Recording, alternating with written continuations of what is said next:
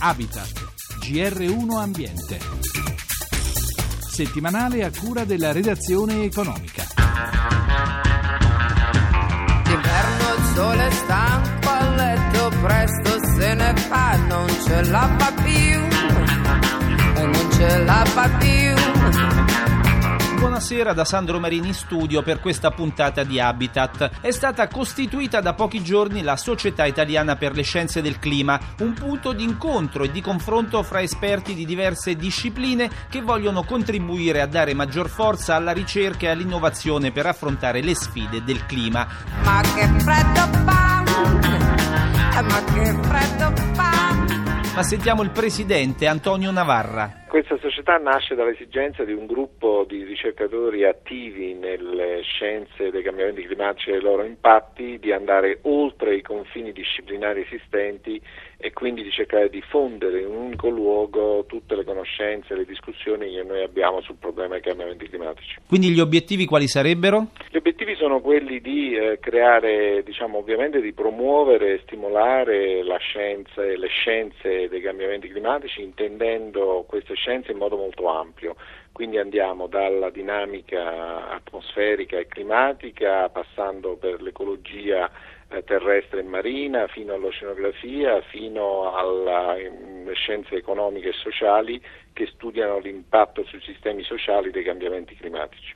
Ci sono già delle iniziative allo studio? La prima iniziativa sarà il congresso nazionale che si terrà a Lecce nella fine di settembre di quest'anno e che noi organizzeremo in una maniera appunto transdisciplinare, in maniera da favorire il dialogo tra tutte le componenti che entrano a studiare questo complicato e affascinante problema. Quali sono le discipline, le scienze che si occupano di clima e che verranno in qualche modo interessate da questa società? Guardi, ormai di clima sono parecchio che diciamo, ci occupiamo tutti quanti. È chiarissimo che noi ci muoviamo in un eh, ambiente culturale dove i confini tra le discipline sono state delineate sostanzialmente specialmente alla fine dell'Ottocento. Sono confini tradizionali che ormai non riescono più a contenere i problemi che invece la società e l'economia si trova davanti. I cambiamenti climatici sono un problema diciamo tipico che richiede non solo il fatto di avere dei fisici, dei chimici che studiano quali sono i processi e i fenomeni che muovono i cambiamenti climatici nell'atmosfera, ma poi c'è bisogno anche di ecologisti, di agronomi, di persone esperte nell'analizzare come questi fenomeni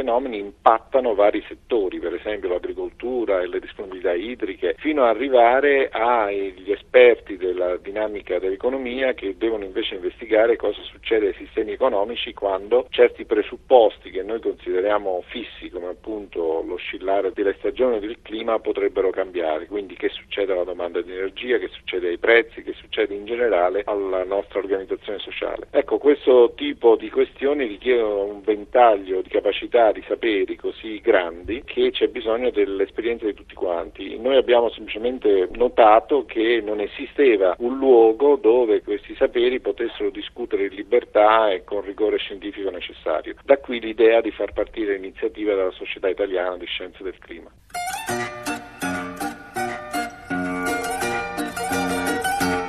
Ogni anno in Europa si sprecano tonnellate di cibo. Secondo una stima della FAO, i rifiuti alimentari nel vecchio continente ammonterebbero addirittura a 220 milioni di tonnellate. Yeah!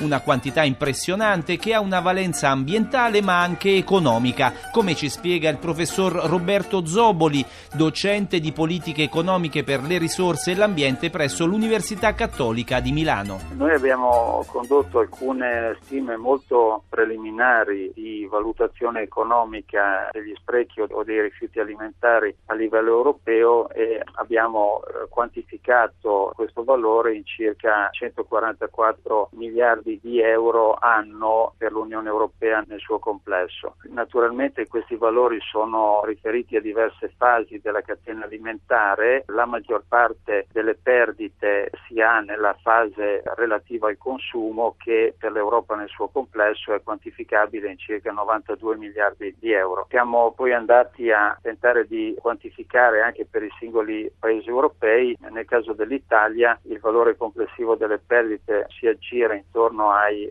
20 miliardi di euro con una perdita a livello eh, di consumo intorno ai 13 miliardi di euro.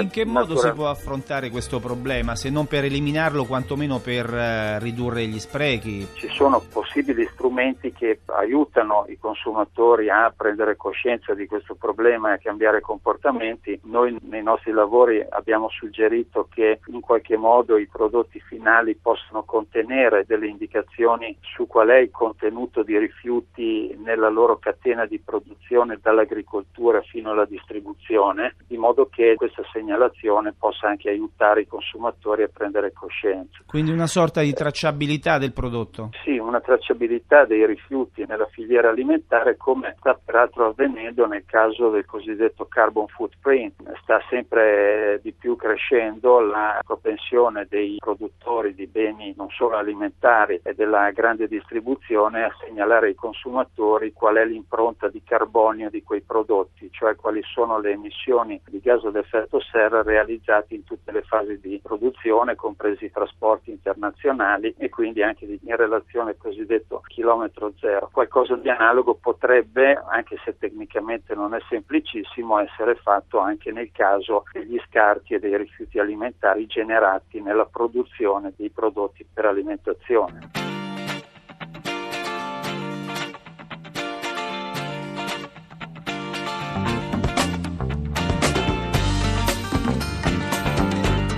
Cresce sempre di più l'attenzione dell'industria per le tematiche ambientali. La Pirelli, colosso italiano nella produzione di pneumatici, ha lanciato sul mercato nuovi prodotti destinati ai veicoli industriali che si possono definire eco-friendly, ovvero che rispettano l'ambiente. In che modo? Sentiamo il direttore marketing Business Unit Industrial Alberto Viganò. Rispettano l'ambiente nel senso che innanzitutto riducono i consumi di carburante e quello che oggi è uno dei temi più dibattuti è proprio l'emissione di CO2. Per le flotte è fondamentale da questo punto di vista il fatto che enti governativi abbiano stabilito un insieme di regole che tengono conto di quella che è l'emissione di CO2 e l'impatto che ha per quanto concerne il settore di trasporto e quindi tutte le regolamentazioni da questo punto di vista tendono a penalizzare in termini di tasse in funzione dell'emissione di CO2 che viene registrata dall'autocarro. Voi proponete un pacchetto in realtà, prodotti più servizi, in cosa consiste tutto ciò?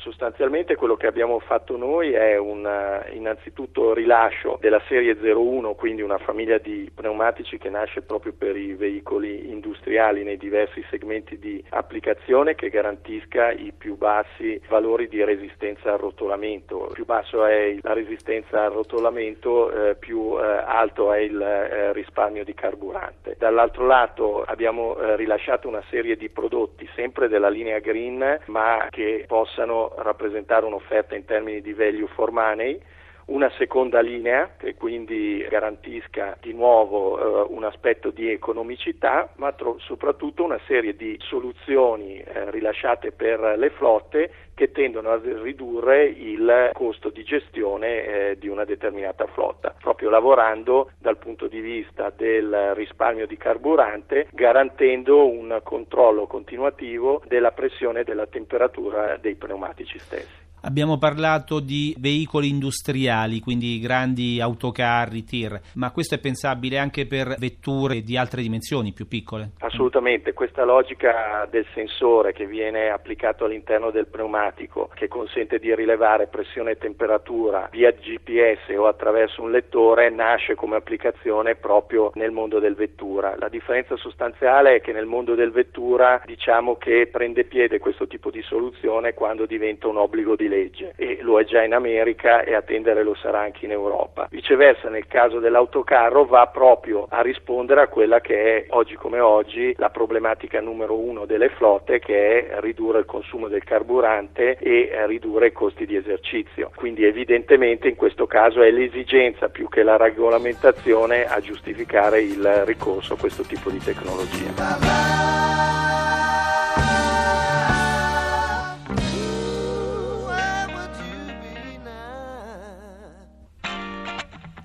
Habitat termina qui. Da Sandro Marini grazie per l'ascolto e appuntamento a venerdì prossimo alla stessa ora.